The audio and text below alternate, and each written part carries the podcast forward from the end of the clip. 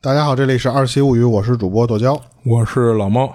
咱这期讲一个事件啊，就是今儿跟大家聊聊美国那边挺有名的一个神秘事件，叫贝茨球事件。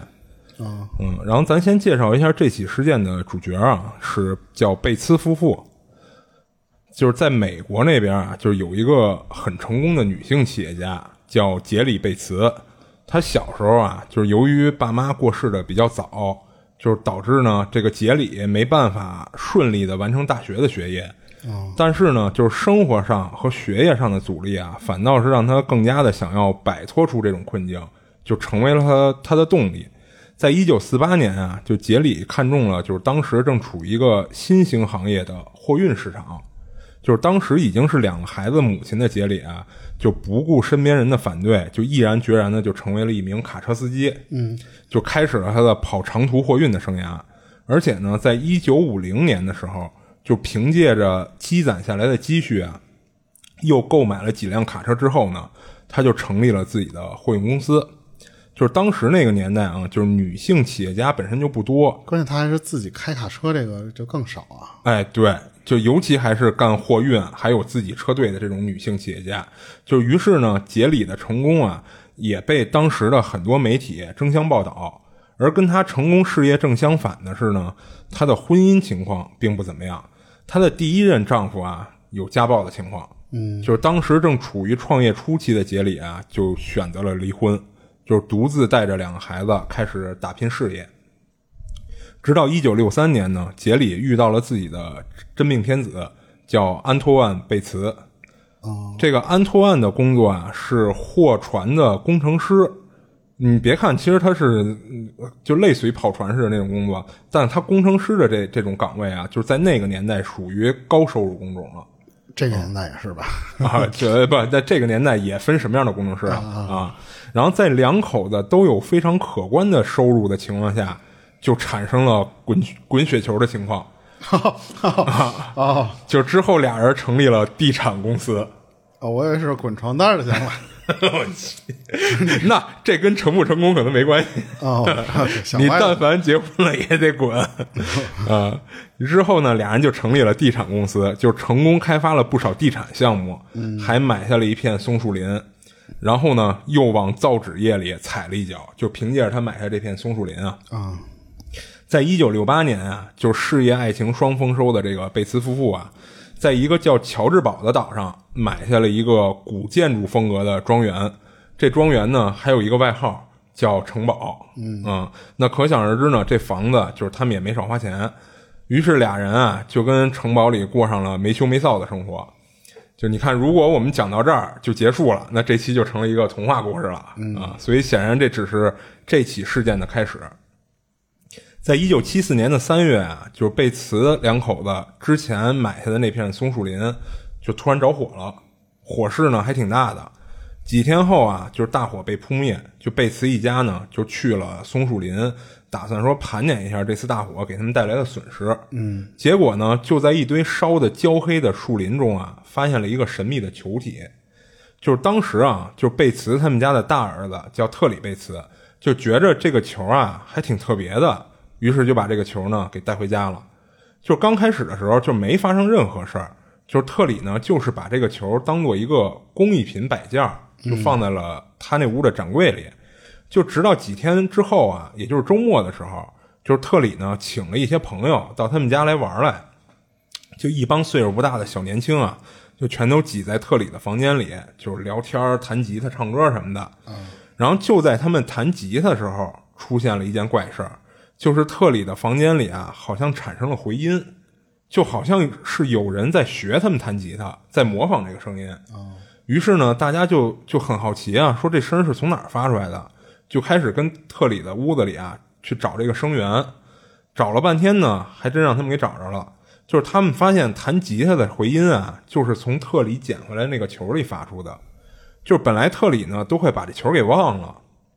就是当大家经过一番试验啊，发现确实是这个球搞的鬼以后，当时他们就觉得这件事儿太酷了，嗯 啊，就打从这天开始，特里就把这球就给挪地儿了。 这不是一蓝牙音箱吗？我操！ 那他那年代早啊，那会儿肯定还没有这东西呢啊。然后他觉着呀，这个神神奇的东西不应该再放在他这屋了，就把这球呢放到了客厅。从此从此之后呢，就是贝茨家就像是多了一个新玩具，一家人呢时不时的就摆弄一下。经过多次的把玩啊，就是他们又发现了这个球的一个新功能，就是根据杰里贝茨的描述啊，就是当他大儿子特里把这个球放到客厅后，他觉着家里好像多出了一个人，那我操，就是他灵灵异故事， 哎，对，嗯，他总有一种莫名其妙的被人监视、被人注视的感觉，越来越像我们灵异灵异故事了啊。但是他没把这种诡异的感觉啊告诉家里的任何人，就直到有一天呢，就是他们家养的那只贵宾犬，就是经常对着那个球就一通狂叫，就特别是在那个球啊对一些声音产生反应的时候，发出回音的情况下，他们家的狗叫的就更凶了。然后不光是这样啊，就是有的时候，他们家狗啊还会趴在地上，用两只前爪儿做出一个捂捂住耳朵的动作，让杰里觉得什么呀？就好像是这个球会发出一种人类听不见，但是狗能听见的高频声音哎，那等于说他这个声音不是所有声儿他都会啊、对，并不是所有事儿学过去，啊，他这个球当时好像只对就是音乐有音调的这种东西会做出反应，哦，发出类似回音的这种情况。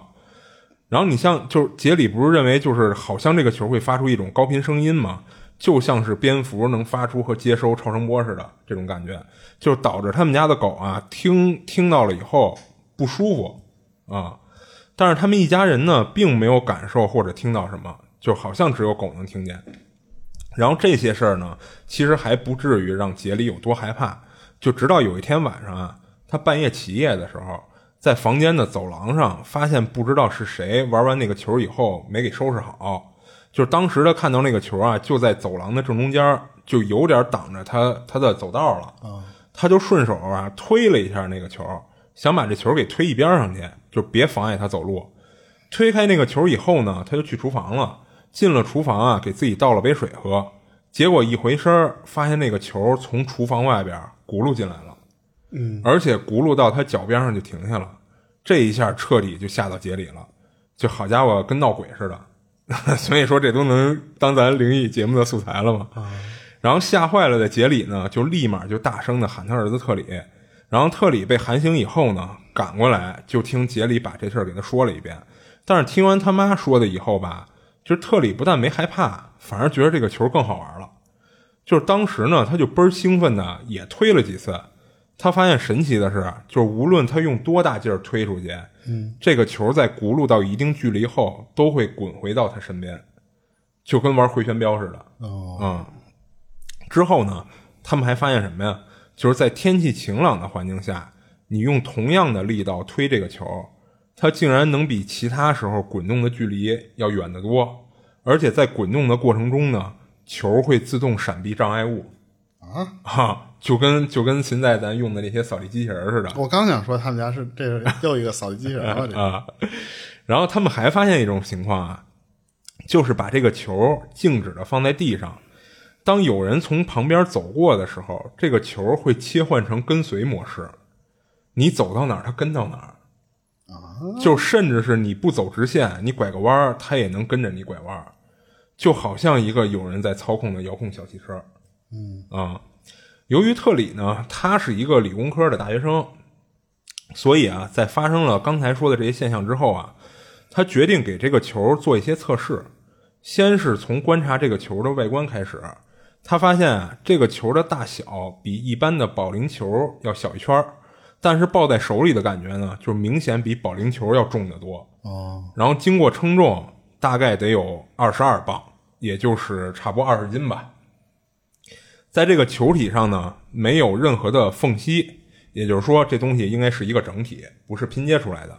然后特里呢，还拿斧头的背面，就是没使多大劲儿的敲了敲。嗯，他的目的啊，是想知道这球是不是空心儿的。嗯，结果呢，让他没想到的是，不光球炸了， 然后这期故事结束了。 结果让他没想到的是啊，就是不光试出了这个球啊，确实是空心儿的，还让他发现这个球竟然不光对声音会产生回音，对震动也会出现回震的情况。就什么叫回震啊？就比如特里在做实验的过程中啊，他敲一下这个球体，这个球体呢会在延迟个一秒的时间后发出一次震动。哦，啊、就好像是里边有什么东西回敲了一下球体的内部，然后他敲两下呢，球体也会回敲两下。这个发现啊，让特里一度认为这个球体里面是不是有什么装置啊？于是他拿起这个球啊，就使劲的摇晃了几下，看看球里边是不是有什么东西，但是并没有，就好像这个球真的就是一个空心球。啊，或者说实心球，就是里边不是那种中空，然后还有东西咣啷咣当的那种感觉啊、嗯而就在他把这个球放回到地上以后呢，球体突然在地上发出了剧烈的震动。而在之后的一次测试中啊，特里发现这个球具有磁性，能吸附一些像是区别针儿这么大小的金属物品。但是他发现了一个特牛逼的一点是什么呀？就是当把这个球暴晒在太阳光下以后，磁性好像增强了，能吸附上一些类似于易拉罐的金属。嗯哦，特里他爸呀，就是安托万·贝茨，就是曾经一度认为这个东西会不会是附近一家造船厂、造船工厂里不知道怎么遗落出来的零部件儿，就比如说是工厂的某一个生产机器，或者是船体上的某一个部件儿。那不能遗落到他们那个森林里去啊。那那就不知道了，就是不肯定遗落的过程怎么遗落的，他就不清楚了。就是他只是猜测这个东西的来来源，嗯，就是他有了这种怀疑之后呢，他就拿着这个球啊，去他们附近的那个造船造船厂去问去了。人说不是，没见过这东西，它既不是机器，也不是船的部件。然后就在他们一家还在对这个球的身份各种猜测的时候，这个时候特里的那边的实验又有了新的发现。就是有一次，特里啊，在自己家里的图书馆里查阅书籍的时候，自己家里的图书馆，对，你想啊，他们家那个庄园外号叫城堡，为什么叫城堡？啊行吧，行吧，这有炫富了。 就接着讲啊，就是有一次特里在自己家里的图书馆里查阅书籍的时候啊，随手就把这个球放到了一张圆桌上，而特里呢在图书馆里走来走去去找书籍，不小心碰到了这个球。就在这个球快要滚到桌边儿，眼看着就要掉下去了，特别突兀的，这个球竟然来了一个急刹车，停在了桌边上。啊、到这会儿啊，就是综合了特里所有的实现实验，发现贝茨一家觉着这个球显然不正常，感觉呢更像是被一个拥有智慧的生命体远程遥控似的。就是当然，这会儿他们认为的生命体更多指的还是人类啊，嗯，就是竟然还懂得说躲避风险、保护自身。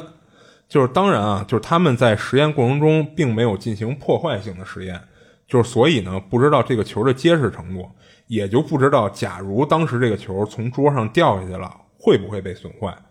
但是呢，球体的这种避免自己掉下去的现象啊，让他们觉着这是一种自我保护的行为。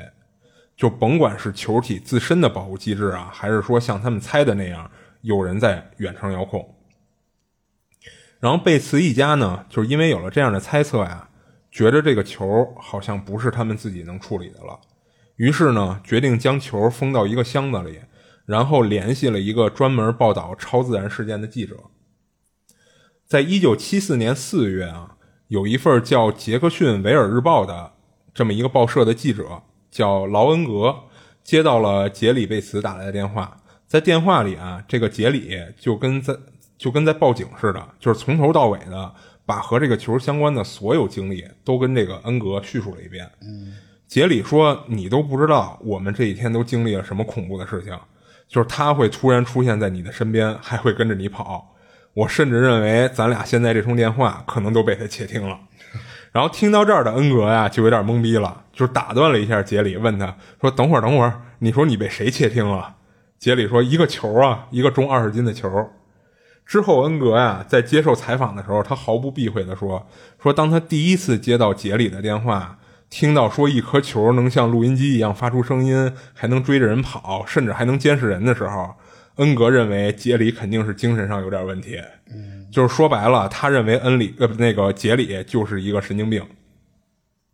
杰里和恩格的这第一次通话呀，并没有因为恩格的想法变得无疾而终。就是在杰里苦苦哀求之下呢，恩格最终决定啊亲自去一趟。这会儿在恩格的想法里啊，就是有两种可能，一种是他当时的第一反应，说这人脑子不正常；而第二种呢，他认为如果杰里不是有病的话，那可能贝茨一家攒了一个局，想搞一个大骗局出来捞一笔。啊、这块儿呢，得跟听众朋友说一下，这个杰克逊《维尔日报》和这个劳恩格这个记者，这个记者啊，在他们那边很有名儿。这个日报上报道过啊，很多超自然事件。那如果仅仅是报道的话，那其实就跟个八卦新闻似的。但是这家报社不是，就是恩格呀，就是曾经揭穿过许多超自然事件的骗局。像是一些外星人绑架事件啊什么的，并且呢，恩格还把揭秘真相的过程全报道在了这个杰克逊《维尔日报》上。所以说什么呀？就是恩格不光接收各种超自然事件的新闻，他本身也会干一个打假的工作。嗯所以当时他会有第二种想法，认为贝茨一家是编了一个大骗局。让恩格没想到的是，就是这次的探访不但没成功打假，反倒是让他自己也成为了一名见证人。他亲眼目睹了杰里在电话中跟他提到的所有神奇的现象，就当然不包括这个球在监视贝茨一家的这种说法啊，就是因为这个没法考证，只是杰里的一种怀疑。于是呢，在这次探访之后啊，就是恩格立马写了一篇报道，这篇报道的标题是《神秘的球》，然后来自外星的虫。嗯，他给了这么一个起了这么一一个名字，叫虫子是吗？哎，对，就是他给起了一个名字，叫《来自外星的虫》。嗯，而这就是他给这个球，就是之后啊，就不是他这个只是在这个标题上啊，就是给这个隐喻成是一个外星的虫。然后之后他给这个球啊，在这个报道里起了一个名字，就是因为为了说着方便嘛。而这个名字呢，就是以贝茨他们家的这个姓氏来命名的，所以咱之后就直接就叫贝茨球了。然后在报道中呢，恩格描述了自己亲眼看到贝茨球非正常移动的过程。他说，当时啊，就是杰里贝茨让他用手推了一下球体，接着呢，他就看到就是前面还很正常，贝茨球按照他推的方向滚出了一段距离，后边就开始不正常了。贝茨球竟然在滚到一个距离后向右滚动了大概十厘米，然后开始往他这个方向滚动，等于是开始往回滚了。然后最后停在了他脚边儿。这个整个过程啊，就像是一辆车到了路口掉个头又回来了哎，那我有一个疑问，啊、就是说正常情况下，咱要是滚一个球的话，比方说我使一成的劲儿，比方说啊，能推一米，嗯，我用十成劲儿能推十米，啊！那这个球来说是，比方说我用十成劲儿，它是在十成劲儿用完之后回来的，还是说是在五成的那个地方的时候，它就开始掉掉头啊？就是在他这个力完全用完了，就是按理说他推的这一下就应该停在他那个最远距离了，啊啊！但是他到了那个最远距离以后开始掉头了，那我如这就有点不符合物理常识了啊，对，那嗯我如果要是从一个，比方说华山的一个高一万多阶台阶儿的那个上面，我梆一脚给它踢下去，啊，然后你看他自己会不会回来是 吧？ 他们反正当时没有干这个事儿啊，没有做这种实他们 验。可能没有这么好的山。对，嗯， 就我觉得，如果要他要能回来，我我感觉那球得回来撞死我。 你累老了呢是吧？ 啊，然后咱接着说啊，然后之后在别的报道中啊，这个恩格说过，这是他目前为止见过最恐怖的一件事儿，因为咱前面也介绍了，恩格其实接触过很多这种超自然事件啊。然后贝茨球呢，就是他说的啊，他在报道中说的，这个贝茨球啊，就像是一个活的生物体，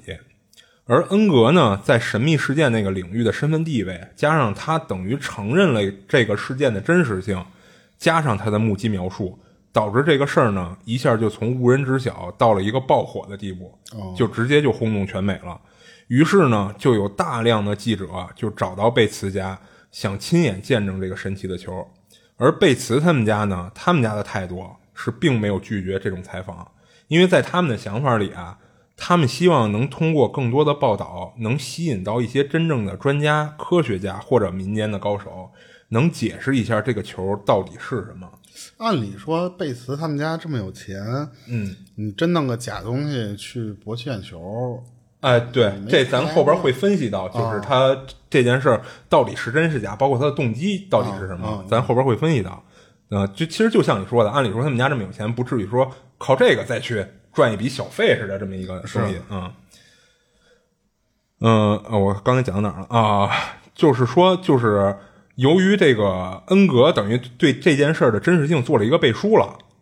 嗯，于是呢，不是吸引到了很多的记者来采访吗？而贝茨他们家态度是并没有拒绝这样的采访，就是他们是希望能通过更多的报道啊，就是吸引一些高手，能解释一下这个球到底是什么。嗯，但是专家呢没等到，却等来了海军。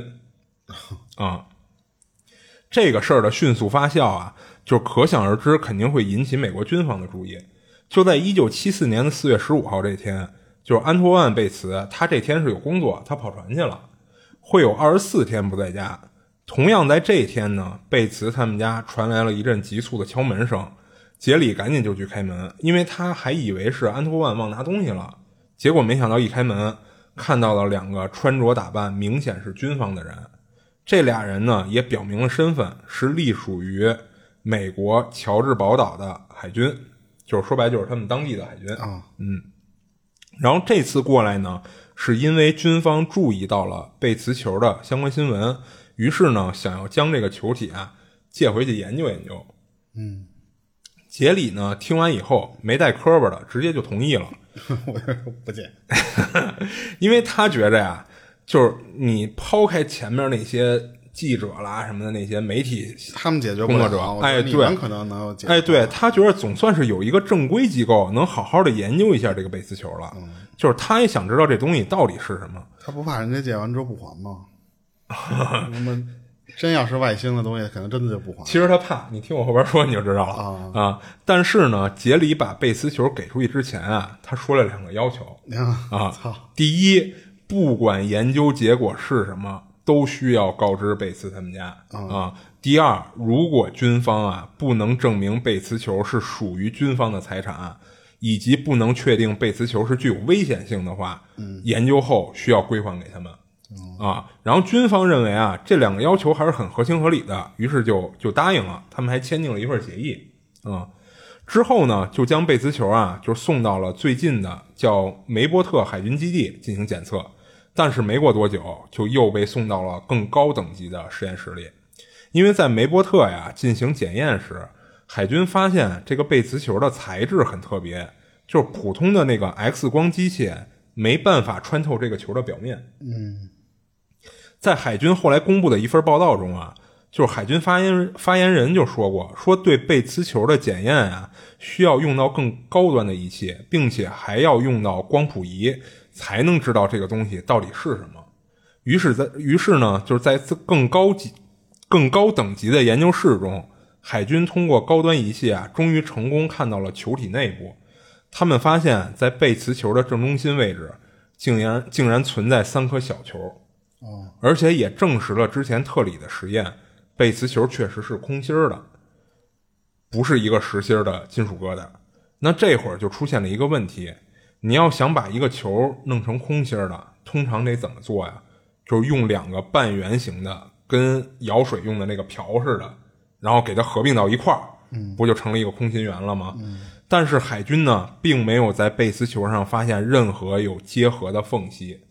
或者焊接的这种痕迹，也没有那种就是甭管是说打算往里注射什么东西啊，还是往外抽出什么东西而形成小孔啊、这个也没有。那既然球是空心的，还通过仪器发现了正中心有三个小球，于是呢，海军跟这个特里贝茨啊干了同样一事儿。就是拿起来摇一摇， 也挺没溜儿的。就是说想看看有没有那种哐啷哐当的声音啊，但是并没有，而且呢也没出现特里碰到的那种，就是摇晃完以后啊，把这个球放地上，它自己会震动的现象。这件事儿在海军这个研究研究室里并没有出现因为他没拿斧子拍劈啊。啊，不是不是，拿斧子劈那是另外一件事儿哦。哦，你要说它是一个连贯动作是吗？先拿斧子敲一敲，然后再拿起来摇一摇，才会触发它放在地上震动，是吧？ 我操！程嗯序搞错了，呃，连招儿是吧？啊，那好吧。那你看他这一点啊，就又让研究人员想不通了。就是明明这个球里啊，能观测到是有三个小球的，但是你无论怎么晃动，那仨小球的位置都不变就感觉跟磁悬浮的那种样子似的。啊。对，或者是什么呀？就好像是用什么东西给固定在中心点上了。但是通过仪器啊，他们除了看到这个球体内部有仨小球以外，没看到任何别的东西。也就是说，要不这仨小球啊，就是不借助任何东西，就像你说的，就能悬浮在贝斯球的中心位置；嗯、要不就是连接这仨小球的物质是一个他们仪器检测不出来的东西。啊、除了这仨小球以外呢，就是研究人员啊，在材质分析当中，就是发现这个贝磁球是由一种叫四百三十一号磁性铁合金构成的。嗯，这也就解释了为什么它具备吸附金属的特性。哦，在为期两周的这个时间里啊，就是研究人员并没有目睹过贝兹球超自然运动的现象，就比如说跟随啦，或者推出去自己又滚回来这种那回声儿也没有了。啊，对，都没有，就是这种不正常的运动现象，在他们的研究人员这两周的时间里都没有发现。比如就呃，就比如咱刚才说的那些东西。然后在他们研究期间呢，就是全都没有出现过这种情况。之后，海军呢也确实无法证明贝茨球是具有危险性的，也没办法证实它是属于军方的财产。啊所以呢，按照他们跟贝茨家签订的协议啊，最后还是将这个贝茨球给送回去了。而之后的事儿就更有意思了，就是有一个叫詹姆斯·艾尔特·哈德的这么一个人啊，他是一名土木工程学教授，任职于美国加州大学的伯克利分校。就是当时啊，这个詹姆斯也注意到了关于贝斯球的新闻。一开始呢，也是出于看热闹的心态，就是对这件事的真实性啊，其实他是存在一定怀疑的。但当海军用两周的时间检测贝茨球，并且承认贝茨球是一个很奇怪的球体之后，詹姆斯一下就对这东西感兴趣了。于是呢，他主动联系了杰里贝茨，就是希望啊能同意让他也检测一下贝茨球。杰里呢和往常一样的态度，就是来者不拒的同意了。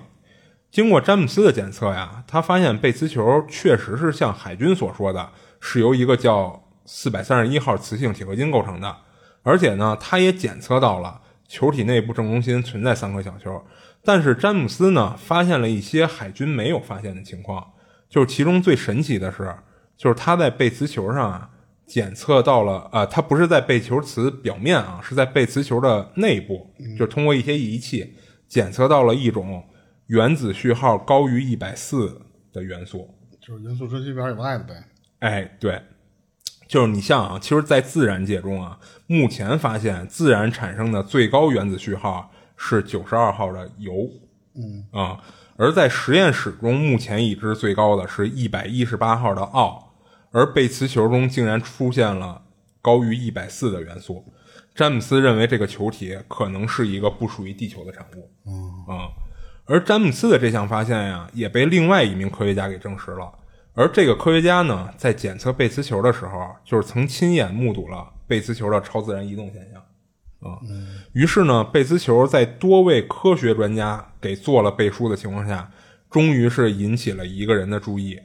这个人就是约瑟夫·艾伦·海尼克。你听这名字耳熟吗？不，不耳熟是吧？啊，好，就是说出他的身份，可能很多人就知道了，他就是蓝皮书计划的负责人哦，啊。其实咱以前节目里可能提过， 就是你可能没记住他这名儿啊。那那是他啊。之后呢，海尼克也找到了杰里贝茨，就是他希望啊，杰里能同意他们把贝兹球带到芝加哥的一个实验室进行研究。但是呢，这一次被杰里以芝加哥实在是距离他们当地太远了为由给拒了。啊，啊。不过之后呢，海尼克呀、还是想办法亲眼看到了贝茨球。在一九七四年四月二十号，一个叫《国家询问报》的美国小报社，是一小报社啊，在这一天举办了一场特殊的 UFO 竞赛。报社要求啊，就是参赛者，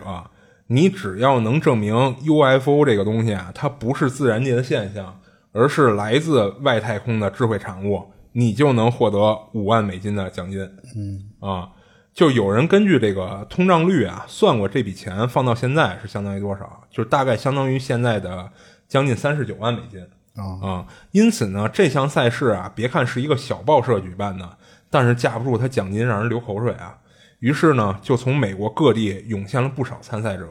拿着各种各样的证据。不知道是巧合还是故意的啊，这家报社举办的这项赛事的地点就在距离贝斯峡不远的新奥尔良。嗯，赛事上邀请了就是许多科学界的专家大佬作为评审，其中呢也包含了海尼克。你说的这意思会不会就是，当时他没没要着，哎然后他传了局？对对对，这就是我的话外音。 就是哎当然啊，就是资料上没有明确说明这个局就是海尼克传的，啊，但是那我都想到感了，觉应该哎，对啥对都对能对想到了对对对啊。啊！咱接着讲啊，就是这个海尼克也作为评审出席了，嗯，而这个特里贝茨啊，就是他这个大儿子，就有点搞事儿啊，他就带着这个贝兹球就来参赛 了啊。就是当然啊，就是他这个参赛的理由，之后也有人问过他说你你是图这个这五万块钱的美金吗？人家特里说我不差这点钱，他其实也是说看中了这一场赛事上有很多都是真正的专家，而不是那种就是打着专家的幌的那种人啊。他也是希望看看这些专家里能不能给出他们家一个答案，这个东西到底是什么。但是在参赛的当天呀，这个球并没有展现出任何超自然现象。不过，虽然海尼克呢没有看到这些现象，不过他也认同了这肯定是一个人造产物了，而不是自然界自自然生形成的这么一个东西。嗯，于是呢，海尼克在比赛现场啊，就是提出了一个想法，说干脆啊，咱把这东西给切开得了。我操， 这样咱不就能知道里边到底是什么了吗？你说里边是真有装置，还是说那仨小球到底是一什么东西？但是呢，他的这个想法、这个提议啊，立刻就遭到了同样身为评委的詹姆斯的拒绝。这詹姆斯咱前面也提过，那个土木工程学教授，嗯，就是他是提出这个里边有高于一百四元素的那个人，嗯啊，就是因为当时他在检测时的这个发现啊，他担心如果贸然的切开这个球体，会导致这个元素瞬间就处于临界状态，哦，弄不好就会发生剧烈的爆炸和高度辐射。就关于这个临界状态啊，就是咱们不是有一期节目是恐怖的核辐射吗？就是你讲的那期，在那期节目里其实咱介绍过，所以咱今儿就不多说了啊。就感兴趣的朋友可以去听听我们往期的节目。翻一翻旧账，哎，对。然后就在这些科学家评审啊，正跟那儿你一言我一语的讨论说到底该怎么研究这个贝兹球的时候，这会儿啊，特里贝茨接到了一通医院打来电话，电话里呢说他的母亲杰里贝茨啊发生了意外，正在医院接受治疗呢。嗯，特里一听这情况啊，当时就慌了，立马就离开了比赛现场，赶往医院，完全忘了拿他的贝兹球了，等于把这个球就落在了比赛现场。这巧了，哎，当特里着急忙慌的赶到医院后，一问人医院里并没有叫杰里贝茨的病人。嗯啊，一头雾水的特里只能先回家，说问问家人知不知道是怎么回事儿。结果一进门，他就看到了杰里贝茨正跟那儿大漠金刀的悠哉悠哉的坐在沙发上看电视呢。嗯啊，这会儿特里反应过来，自己可能被人设计了。他这会儿才想起啊，贝斯球还落在比赛现场了，他赶紧又赶回了比赛现场。当他到那儿的时候，并没有看到贝兹球，被主办方告知贝兹球正在被检验，让特里稍安勿躁。稍等片刻，特里当时就怒了，他强烈要求主办方立刻停止检测，并马上归还他们家的贝斯球。这会儿主办方啊，看特里爆痘了，才支支吾吾地说说贝斯球这会儿已经被运到了美国海军研究实验室进行检测。于是呢，特里马不停蹄的又跑实验室去了。最后呢，在当天夜里的时候，才成功要回了贝斯球。但是打这之后啊，这个贝兹球好像不太一样了，就是它发生过的所有的那些超自然现象，好像都一夜之间凭空消失了。哦，就像是一个武林高手让人废了全身武功，成了一个普通人似的。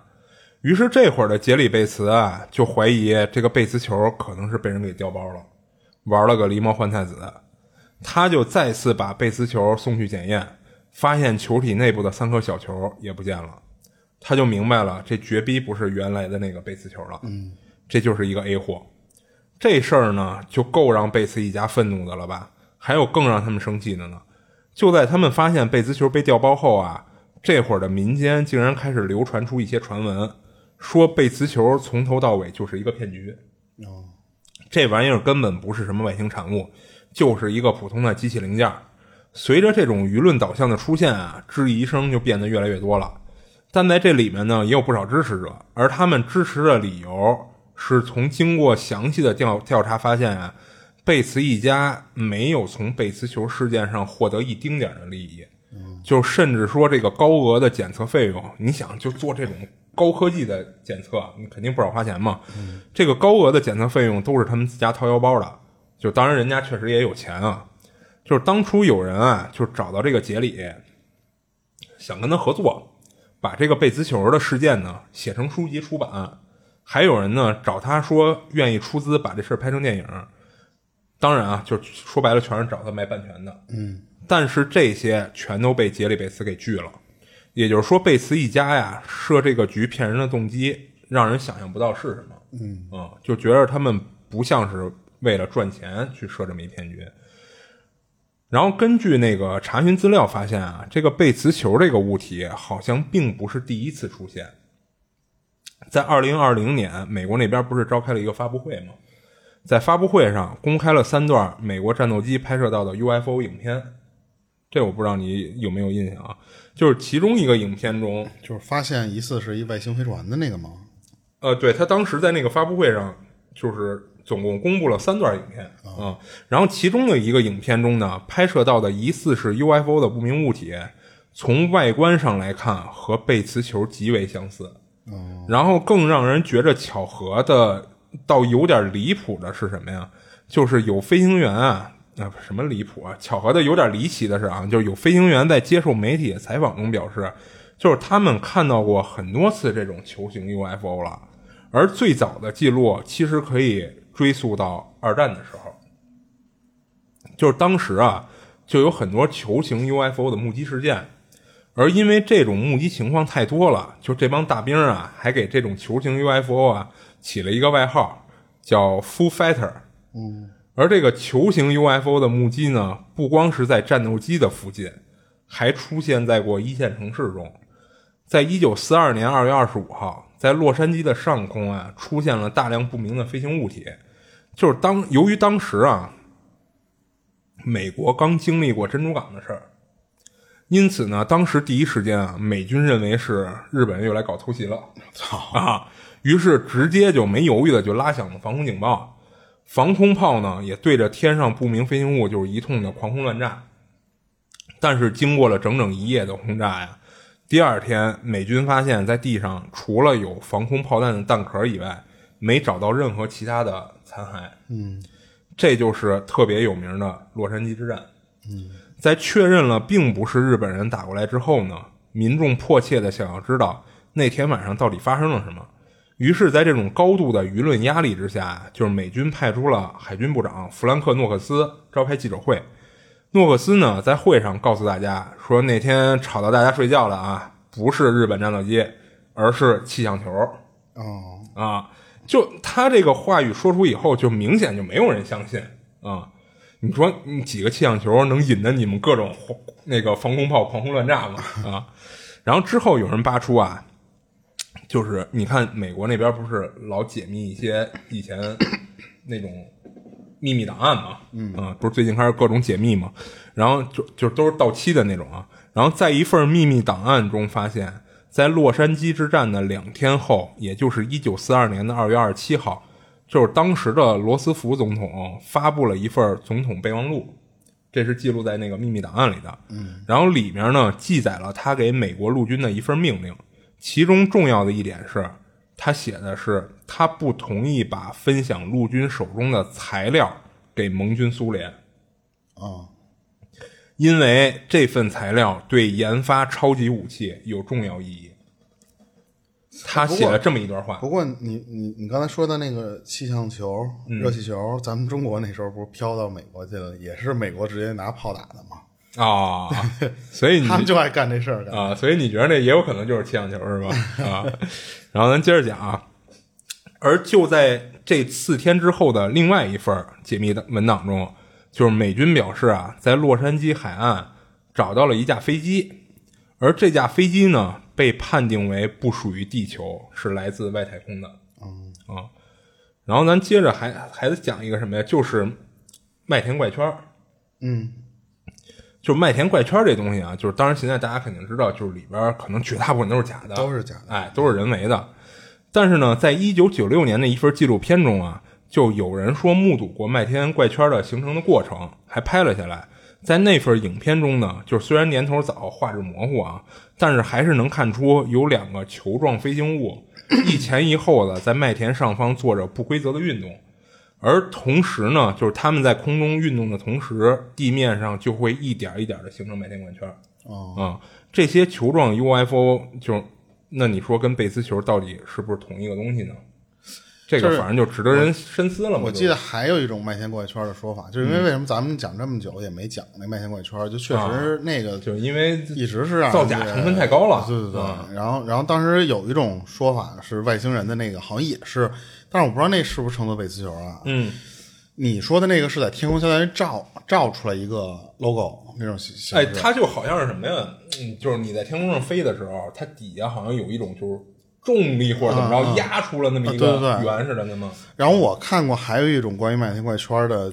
就是形成方式是说，嗯，也是有两颗球，它不是三颗，是也是来回转。它这就是两啊颗球，不是不是，我是说那个贝斯球里边不是三颗球吗？就是它是两颗球在那个田地里这么转，但是它不咱是俩说的是一个东西不是你那是在天空中啊。我说哦的你是说它它在直接在地上是吧，它就在那那那堆麦田里边，然后它过的地方，然后哦，就会就好像被给压出来了，是 吧对会被留下一个轨迹，然后变成那那种样子。哎，那你看巧合的是，你看到那个和我看到那个全是两个球。呃，我刚才说的对对也是两我个因为球但因为你突然提起来这个，我想起来以前嗯有一种假设也也说，但是你那个不是相当于是在就是用我的话说就是照出来似的那种感觉，哎，对对，或者它说你好像它也有一个或者重力对，装或置，者说你压出来哎，的那种对感觉。对对，但是我我记得当时也有过一种解释是说，啊是是碾那过去的两个球过，但是就类似于它旁边会有一层屏障，哦，所以它不是完全轮着那个那啊个就球的，不是跟车啊轱辘印儿似的，对对那么压过去，它是感觉是被也是被无形的力呃，是被一压种扁就是气场或者罩对似对对，的就是 AT 力量。给压过去的啊， 对 AT 立场啊，就那种玩意儿弄过去的，啊，就所以这个麦田怪圈其实就是挺火，但是也一直有人说讲这个事儿，但是我觉得好像确实假的东西，哎，对，假的太多太了，多了所以你其实我们在收集素材的时候也会就有这样的问题了，嗯，你我们就是有一些东西可能很难去判断它真假，啊就是有的就是比方说像麦田怪圈这种东西啊，你生往那个灵异上，不是不是神秘事件上讲，我们也能给你弄出一期节目。啊对，但是我们弄完，我自己都觉得说，你拿一个好多人都觉得是假的事儿，你这讲就有点不太那什么啊。 嗯。你接着讲，接着讲。嗯，行。然后其实关于这个就是贝兹球的这个猜测呀，就是多种多样，有很多种。嗯你像其中一种呢，就是像我刚才讲的那个，就是就是那个叫 Foo Fighter 吧，就是那种球形 UFO 飞行器啊，哎，对，就是跟那个相当于跟贝兹球有一些类似的地方嘛，所以这是一种猜测，怀疑这个贝兹球有可能也是一个类似于外星的飞行器似的，只不过它过于小了或者怎么着的，嗯啊、然后还有一种猜测呢，是那他说当时说那个那个贝斯加的那个球有多大了吗？贝兹球它是它比那个正常的保龄球小一圈儿就正常保龄球哦，啊、比正常表保保保龄球小一圈儿，然后重大概是一二十斤，嗯，所以就是按理说啊，这肯定飞行器是不会这么小的，嗯，啊、对对，然后呢，就是还有一些猜测啊，就是有一种说法说什么呀？说这个贝兹球啊，是其实是军方在使用的一种海底标记，嗯的这么一个装置，而这个装置的目的啊，是辅助军方的潜艇发射导弹用的，它是一种比如说定位啦、辅助啦这么一种效果啊啊，啊、但是这一点呢，其实很快的就被人给就是破了，就是说他这个说法是假的，因为首先就是，嗯，就是当时让军方验证了嘛，你就是当时那个而且还是海军验证的。哎，对，就是当时海那个杰里啊，杰里不是跟那个海军那边签了一份协议吗？就是如果啊就是海这个东西真是海军的一种装置的话，它完全就是可以出具证明，就是证明这就是我们的财产，对吧？拿那走我这东西就就收回去了啊啊。当时他们确实签了这样的一个协议的，但是显然当时的军方并没有这么干。那你说他他出于什么目的？说明明就是我们的一个装置，我非不认，我就给你了，好像又没有这样的一个合理解释，对不对？然后包括还有一什么呀？就是贝茨他们家的这个这个男主人，这个托那个叫安托万，嗯，安托万他是一个海上工程师，就是他对这些海上的这些机械原理，其实他都是认识的。虽然他可能不为海军服务啊，嗯啊、但是他最起码有这样粗浅的知识的。但是他也没有发现这个东西是跟海上的一些东西有关的啊、这是第一种假设，其实等于是被破了。然后第二种假设呢，说这个东西啊是一个工业上用到的钢铁球啊，但这个假设其实也是很快就被人从多方面的佐证都给它破掉了。嗯，就是因为当时他们怀疑这个，为什么怀疑这是工业上用的钢铁球，是跟当时的一个好像是工业用到的一种高温炉子里边的一个装置类似有关。但是呢，就是你像咱不懂这东西啊，我甚至都不知道那东西叫什么。但是你像他们那些懂行的一些人，就是明显就发现了不一样的地儿。首先最简单的是，它那个高温炉的那个装置，啊它是焊接成的。哦它虽然里边是空心儿的，但它明显是两个半圆焊接成的。啊，它上面肯定会有焊接痕迹，但是这个贝斯球上是完全没有的嗯，这是第二种假设，然后还有第二、第三种啊猜测和假设是说这是一个掉落下来的人造卫星，而这个人造卫星呢，就是因为是美国那边嘛，他们认为是苏联的， 或者是中国的啊。是因为是这样啊，他为什么后来会又怀疑到是中国呢？是因为中国在那个，我记得是一九一九几几几年，一九啊，你这具体哪年我不记得了不重啊要。是之之后，中国在那一年发射了一颗人造卫星啊，外形跟这个贝兹球就是很接近，有相似的地方，所以他们后来认为啊，就可能中国的这一项卫星技术啊可能很早就已经有实验品一类的出来了。哦啊，只不过可能到了之后的那个年头才公布出来哦，是不是就是最早那颗那颗啊，好像是最早那颗那颗长得是有一个点圆形的那个啊。对，当时他们就怀疑的是中国的这项技术其实可能比公布出来的时间更早的就已经完 成了，他们怀疑这个是可能是中国偷偷打上去的，然后掉下来了 啊。当然也怀疑是苏联那边的技术啊，因为是美国嘛，很正常啊。当然这一项其实也也被被人否认掉了啊，嗯觉得有点胡扯。然后呢，就是还有一种说法，但这种说法啊，就是更是没有什么根据了，就是怀疑这个东西啊，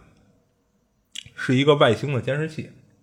外星文明放到地球上用来监视地球行为的一种监视器。 你他妈三体了不是？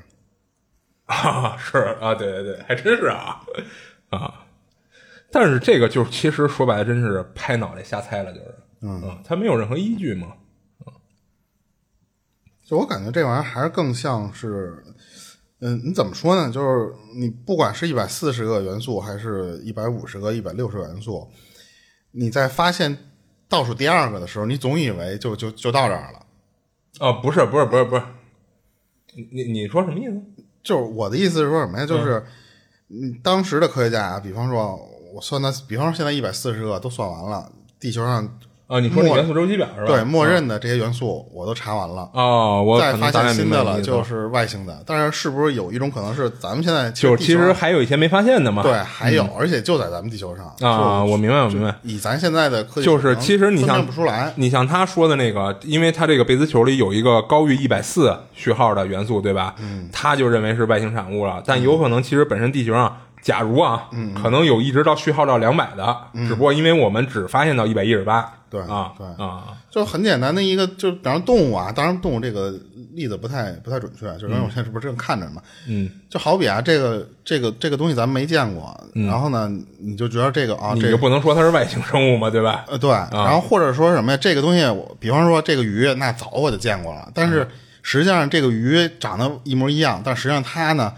实际上是有两种鱼，只是咱们现在的认知没到。啊啊，就把它理解为了一种愉悦，啊啊啊知啊，道吧？没准科科技发展到一定程度之后，突然啪发现，就比如美国人看咱亚洲人都长一个样儿的操啊，或者说咱们看人家老外都长一个样儿，对吧？嗯嗯啊，但实际上人家也分人种对，的。等你那个水平到的那个地步的时候，你就能分辨出来，哦，原来比方说啊，这个公狗实际上和母狗中间还有另外一种，当然这瞎说了， 啊，还有一种小太监狗，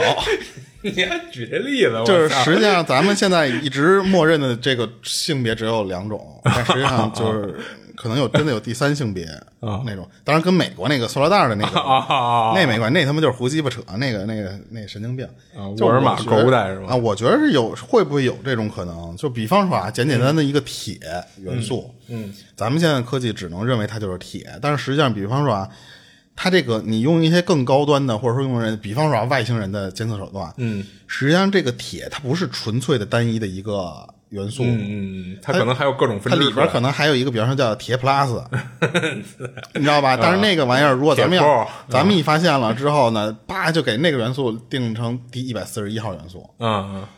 就有有没有可能是咱们现在的科技正在局限这些认知？当然，我呃觉得、有可能我更希望这玩意儿是外星飞下来的 东西，啊啊啊就和咱们当时讲的那个通古斯大爆炸一样嘛。啊啊！不是我那期讲那个，就是据说是有两个种族在外面打架，一个飞船落到了那个通古斯上方爆炸，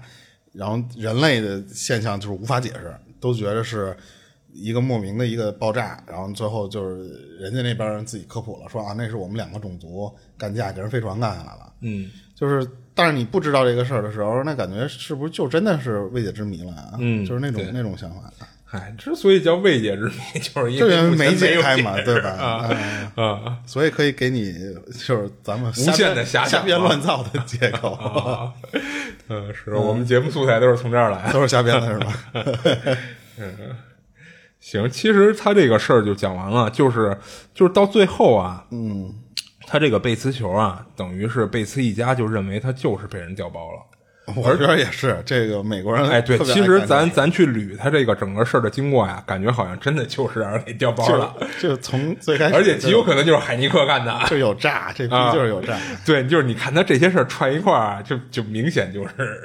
海尼克干的。就是嗯冲着你这球来的。其实对对对对，所以到最后这个贝兹球现在到底在谁的手里也也没人知道对，。或者说这个贝斯球的那些功能到底是不是？呃，就有没有被人破解啊，怎么着的，咱也就都不清楚了。对对对嗯，就我如果要是不瞎编的一个想法是什么？它有可能真的是，就是外星上面，比方一个陨石落在地球，然后那个，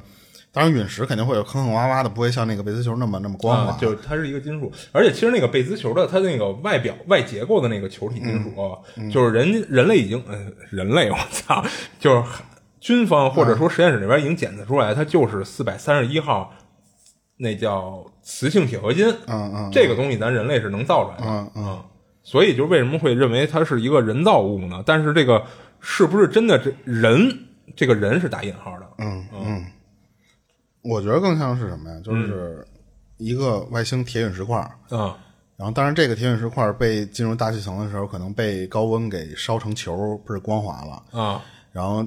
正好落在他那个那个林子里，给人砸砸砸着火哎其了。实你看它那个林子呀，